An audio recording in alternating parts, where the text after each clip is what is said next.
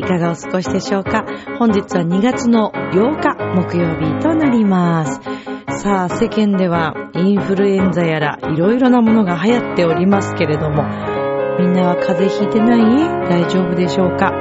さあ、このミッチェルのラブミッションでは、恋愛、夢、そしてご縁をテーマに、不可能を可能にするをモットーにいたしました。私、ミッチェルがお話をしていくという番組です。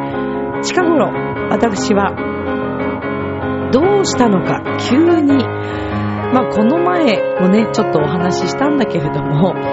ちょっとね、ピアノがね、弾きたい欲がすごくてですね、えーもう日々毎日のように、えーピアノを弾いています。どうしたんだろう？何かが乗り移ったのではないかと思うぐらいなんですけれども、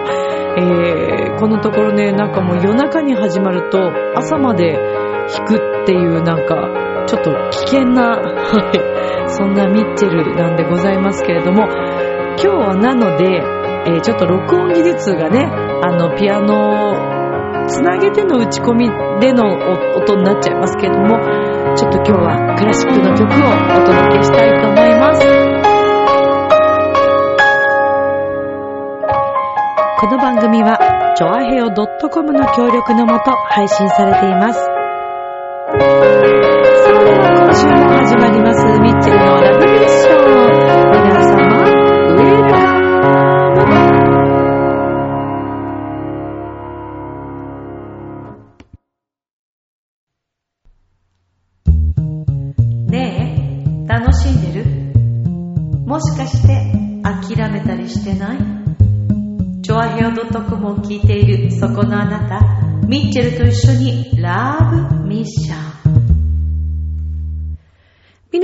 改めまして、こんばんは、ミッチェルです。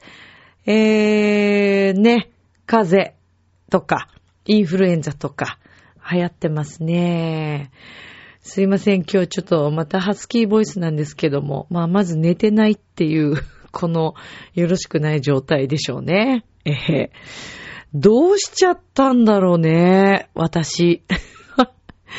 あの、私は中学、高校の1年まで、えー、あの、上野学園という、えー、音楽の学校に行っていたんですけども、で、中学はピアノ科で入学をして、高校1年生までは、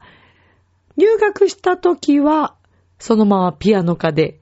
はい、高校に上がったんですけども、まあ、もともとすごく歌がやりたくて、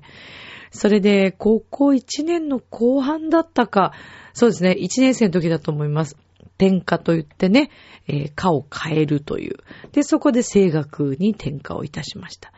で、その転科をする前に、まあ、本当は一応音楽の学校って、その教科っ、あの、その楽器につき一人の先生っていう、なんか、なんかあるんですよ。決まり事というか、あの、並行しておな、あの、同じ、時期には何人も先生につかないっていう、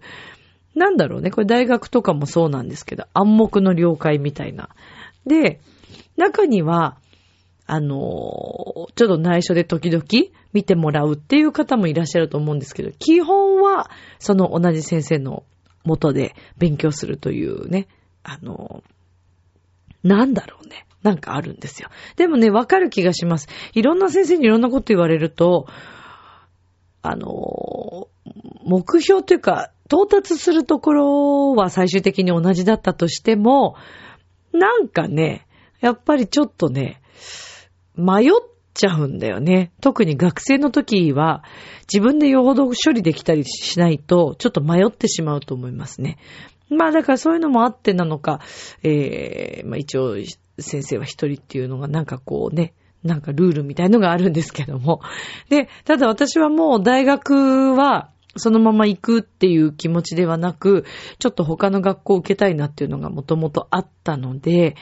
で、まあ、高校に、あの、入るときに、あの、1年生になってから、声楽を始めたときには、もうちょっと、あの、外の先生に実はついてたんですね。もう時効なんでね。もう全然。まあ、本当にその先生、出会った先生が素晴らしくてですね。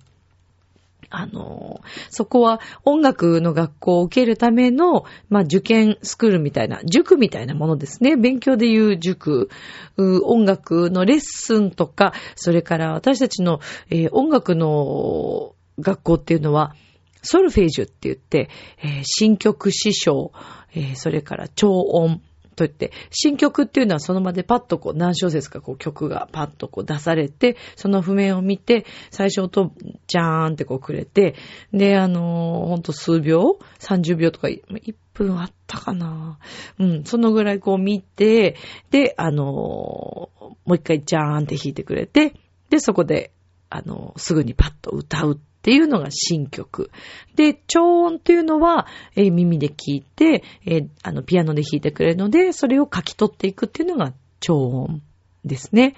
で、まあ、そのソルフェージュっていうのはもう絶対に音大、えー、音楽、中学、高校、えー、大学、絶対全部、えー、やるものなんですね。このソルフェージュっていうのはすごく、あの、まあ、大切とされておりまして、あの、そう、どの楽器の人たちもやります。で、あのね、そうですね。だからその、超音とか新曲も、そこの、外の塾の先生というか、あの、ちゃんと専門の方がいるんですね。で、えー、理論、音楽理論の先生ですね、について、で、そこの塾というか、まあ、スクールで、あの、声楽の先生もいい先生に出会って、で、大学でも声楽の先生についていたんですけども、またさらにもう一つ大学受験する直前には、あの、大学の夏季講習とかがありましてね、数日間にわたって、その学校の中で、えー、受けたい学校の中で超音とか、そのソルフェージュ系だったり、えー、それから自分の教科、えー、自分の専門の科の楽器のレッスンを、えー、つきたい先生に、まあ、多分、人気のある先生とか、まあ、あとは、なんだろうな、うん、どういうので振り分けられるのかわからないですけども、見てもらえないことももちろんあるんですけどもね。で、私はですね、もうその塾というかスクールのその先生に、えー、ここの大学のこの先生がいいんじゃないのかなって言われた方がいらっしゃいまして、で、それを教えていただいて、えー、夏季講習に行ったんですね。で、その先生のお名前を書いて、それで、あの、先生にま見ていただいたんですけども、そしたら先生と、あの、すごくこうね、あの、仲良くなってというか、で、先生の方からもぜひ、あの、私のところにレッスンに来ないかということで、えー、その1回のレッスンの時に言っていただけたので、まあ、それから、その先生にもついてっていう。なので、えー、スクールの先生と、高校での声楽の先生と、それから、その入る学校の教授の先生と3人の先生についてました。本当に親泣かせですよね。もう大変ですよ。レッスン代。ワンレッスンいくらとかでしょ？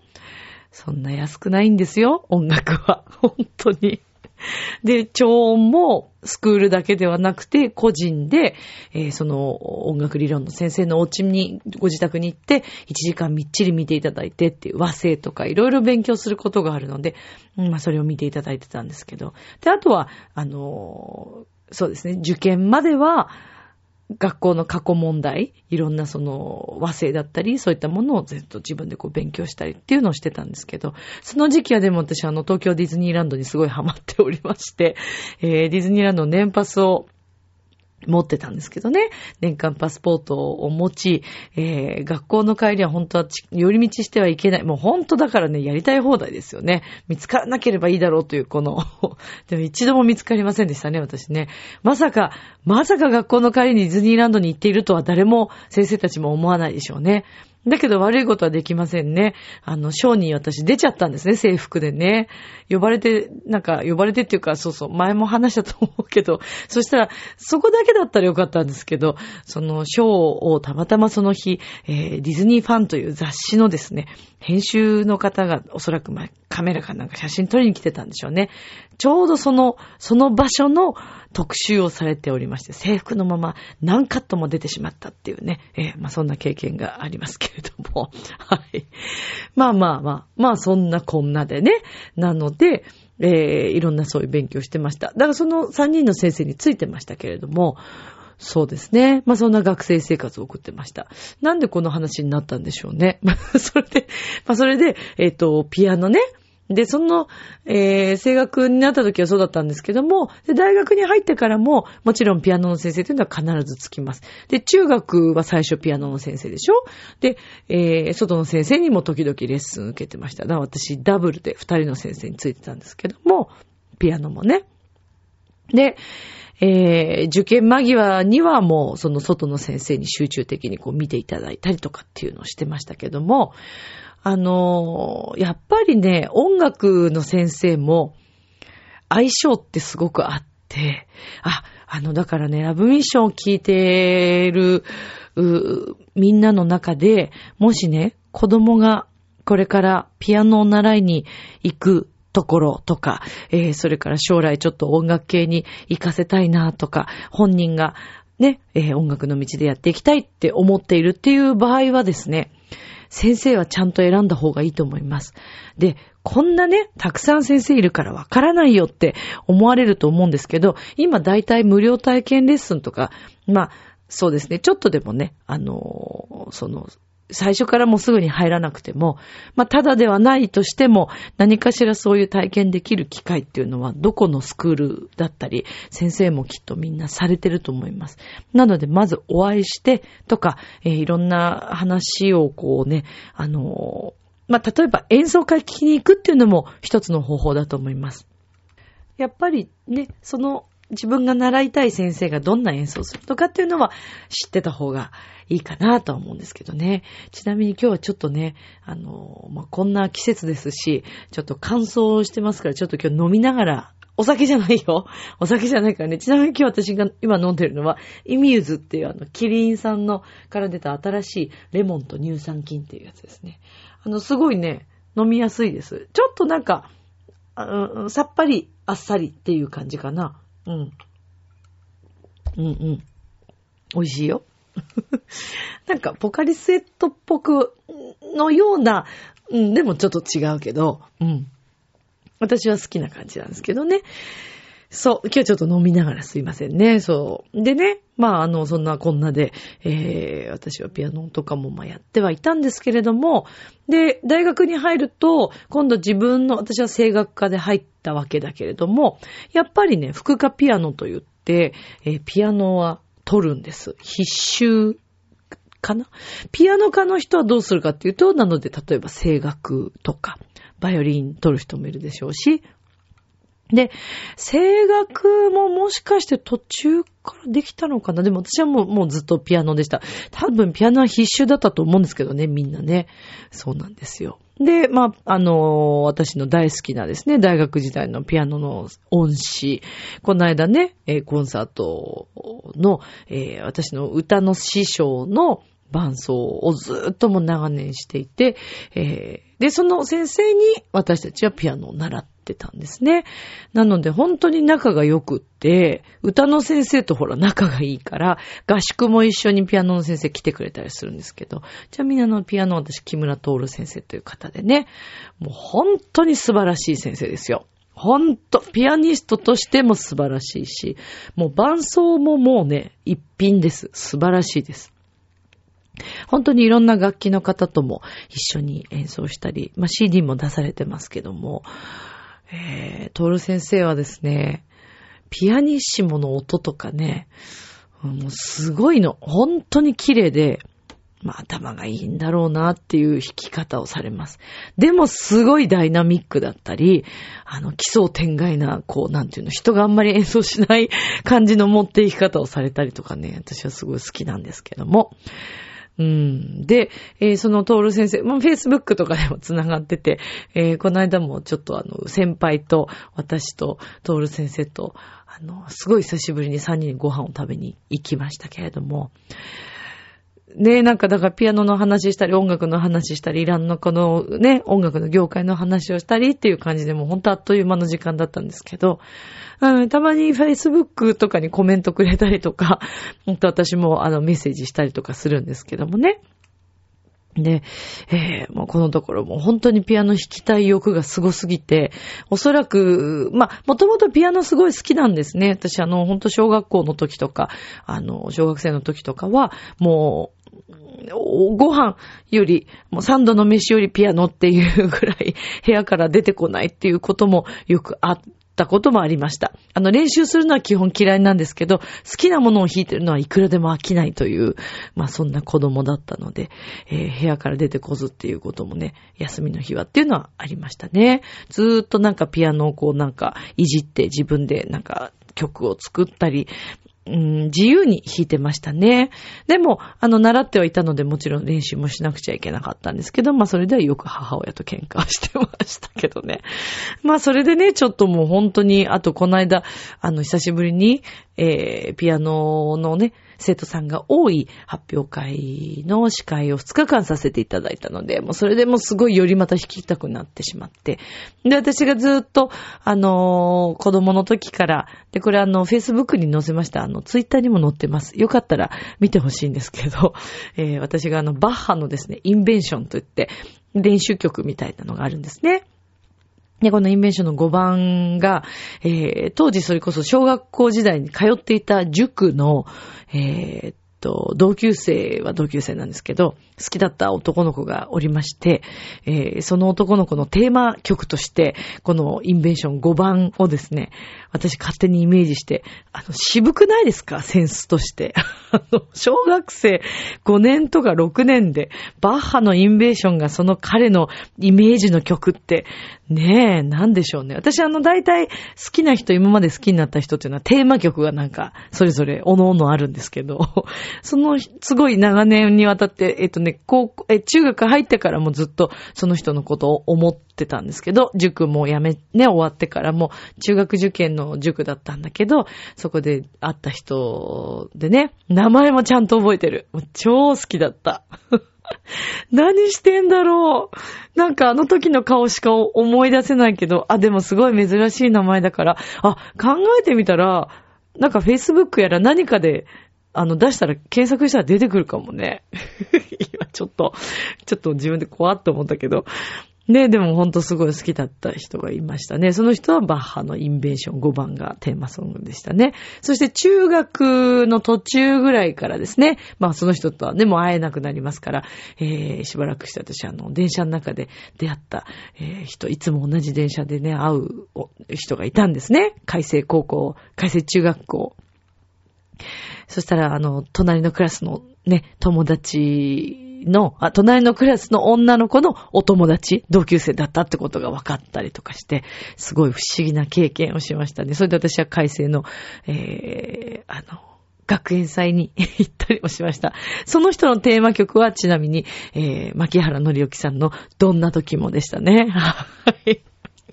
まあまあそんな風にこうテーマ曲があるんですけどね。まあそれのバッハをちょっとも弾きたくなって、すごい久しぶりに、あの、で、ずっといつもバッハの曲って途中で紛れてしまうと戻ってこれないんですよ。すごくこう、なんていうのかな。うーん、数学的な曲が多くって、一個間違えると、なんか似てるんですよ。で、繰り返しみたいな感じだったり、音がちょっと移動してるんですけど、それがこう、ちょっと人少し違うだけで、まあもちろん戻ってこれるわけはないんですけどね。っていうちょっとなんかこう、引っ掛けみたいなね、すごく、うん、うん、理数系的な、あの、曲だなと私は思ってるんだけども、で、久しぶりにこの間も弾きたくて弾きたくてしょうがなくて、ただあの、この間、ちょっと前にね、楽譜整理を全部一斉にしたんですよ。で、もうバッハをね、弾くことももうないだろうなと思って、実はちょっと処分しちゃったの、楽譜を。うん、もったいないことしたなと思うんだけど。で、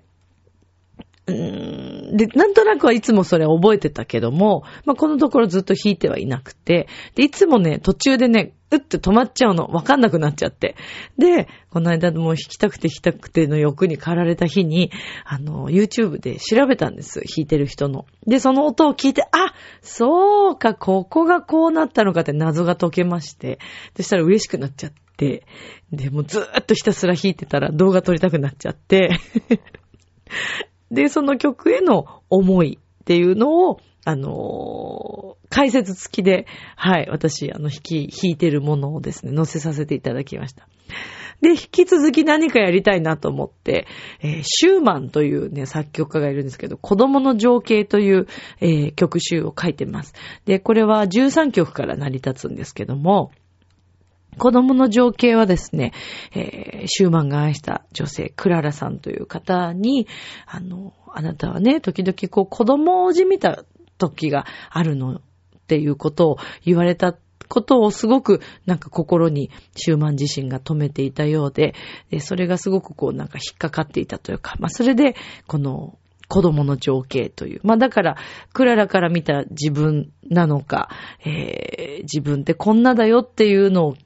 クララにより知って欲しかったのかわかりませんけども。で、それを、まあ、あの、クララに練習して弾いて欲しかったっていうね、えー、って言われているんですけどもね。で、その、あの、子供の情景、全部素敵な曲ばっかりなんですけど、特にあの、一番最初の曲とかはすごい有名で、えー、なんとなくどっかで多分聞いたことがあると思います。なんですけど、私途中の結構激しい曲とか好きなんだけど、あえて今日は13番目のね、曲で、詩人のお話っていう題名なんですけど、この曲を、えー、家のピアノでの打ち込みなので、ちょっとあんまり環境良くないですけども、ちょっとね、心を込めて弾かせていただきましたので、では聴いてください。シューマンの子供の情景より13番目の曲、詩人のお話。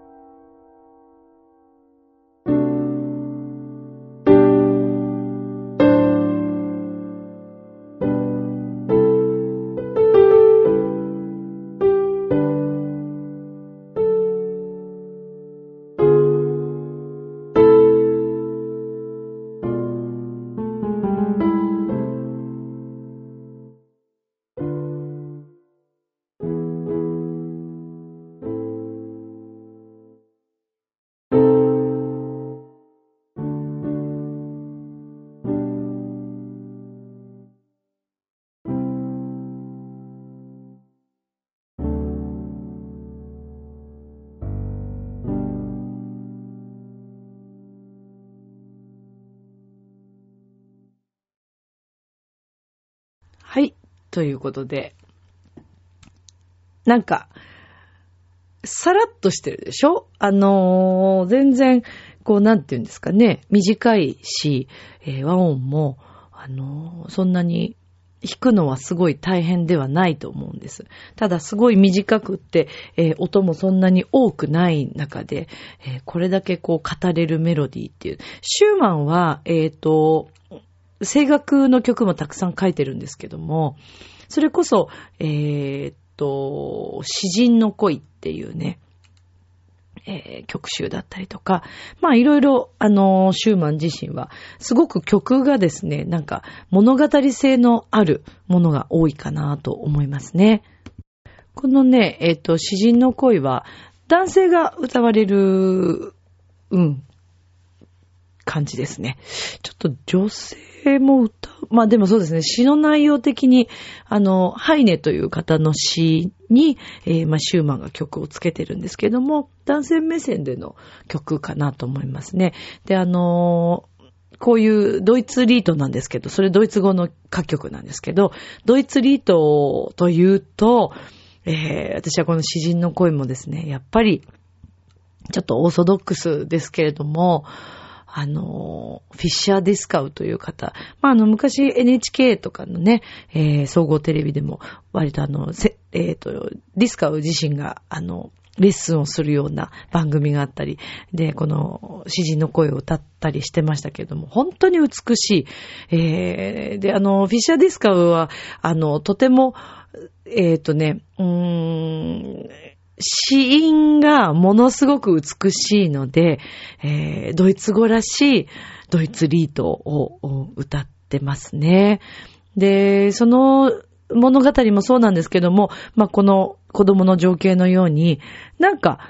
なんだろう、関連してるこうね、ストーリー性のこう何曲かの中からこう成り立ってるような、うん、すごくね、えー夢のある、あと、優しい、柔らかい、そして愛を感じる曲が多いかなと私は思ってますね。で、この、子供の情景をね、そうやって愛するクララという方に捧,、まあ、捧げるというか、まあ、自分をね、イメージして、えークララに弾いてほしいって言ってこう渡すわけですけれども、あのーなんか、やっぱり愛する人に対して書いてるようなね、弾いてほしいと思って作ってるような曲ですから、この曲集の中に愛がないわけがないんですよね。決してシューマンとか、まあ昔の作曲家、全部が全部ではないと思いますけども、売れる曲を書こうと思っていた人が、まあ、どれだけいたかっていうことですよね。もちろん、あの、自分のね、使えている、その、宮廷とか、あの、ご主人様に好かれるような曲ということは考えたかもしれませんけども、売れ線？い、い、いわゆる今で言う売れ線みたいな、そこをね、どれだけ考えてたかななんてちょっと思っちゃうんですけどね。で、モーツァルトなんかは、あの、結構ね、モノマネの達人とも言われているような、いろんな人の結構パクリっていうかね、上手にでもパクるみたいでね、うん。やっぱりでもモーツァルトの曲になると売れるらしいですね。似たような曲をだからもっと、もともと書いてる人がいたとしても、モーツァルトがちょっとそういうところから何か引っ張ってきて、いろんなのをまあ、つけ、つけていくのかな、くっつけていくのが上手なのかちょっとわかりませんけども、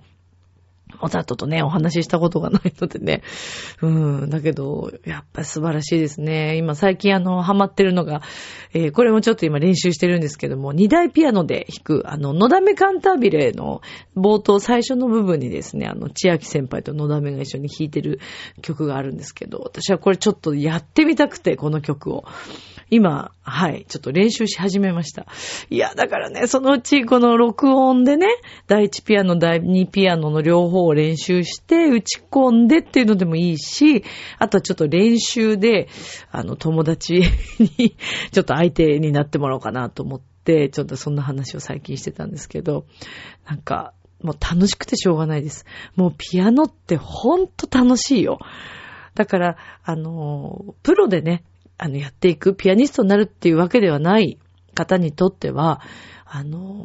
もうほんとね、練習とか、あとクラシックを難しく考えないで、そうやってね、昔の偉人の作曲家たちも誰かに向けて曲を書いていたんだなとか、愛する人に向けてるんだなっていうことを感じながら聞いてもらえればと思います。明日もスマイルで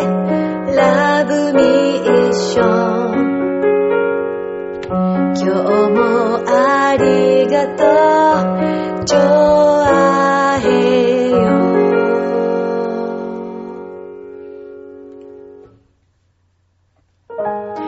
さあ、ということでエンディングでございますけれども、ね、まあ、あの、たまにちょっとピアノ、まあ、この間即興とかもやりましたけども、そんな形で入れていきたいと思います。さあ、そして、チェミーッタ。はい、えー、配信されました。ので、ぜひ、えー皆さんご覧いただけ、あ、ご覧じゃないな、見れないんだね。聞いていただければと思います。ハッピーメーカーのまゆっちょ、そして、えー、八方美人のめぐみさんと、ラブミッションのミッチェル3人でお送りしております。ぜひぜひ面白い番組となっておりますので、聞いていただけたらと思います。女子トークで盛り上がってる感じ、ちょっと若干緊張したりしながら盛り上がってる感じ、えー、チャリッターっていう言葉がどういうことなのかっていうのも改めて分かっていただけると思います。ぜひぜひ聞いてください。よろしくお願いいたします。それでは、今宵も良い夢を、明日も楽しい一日を、またねバイバーイありがとう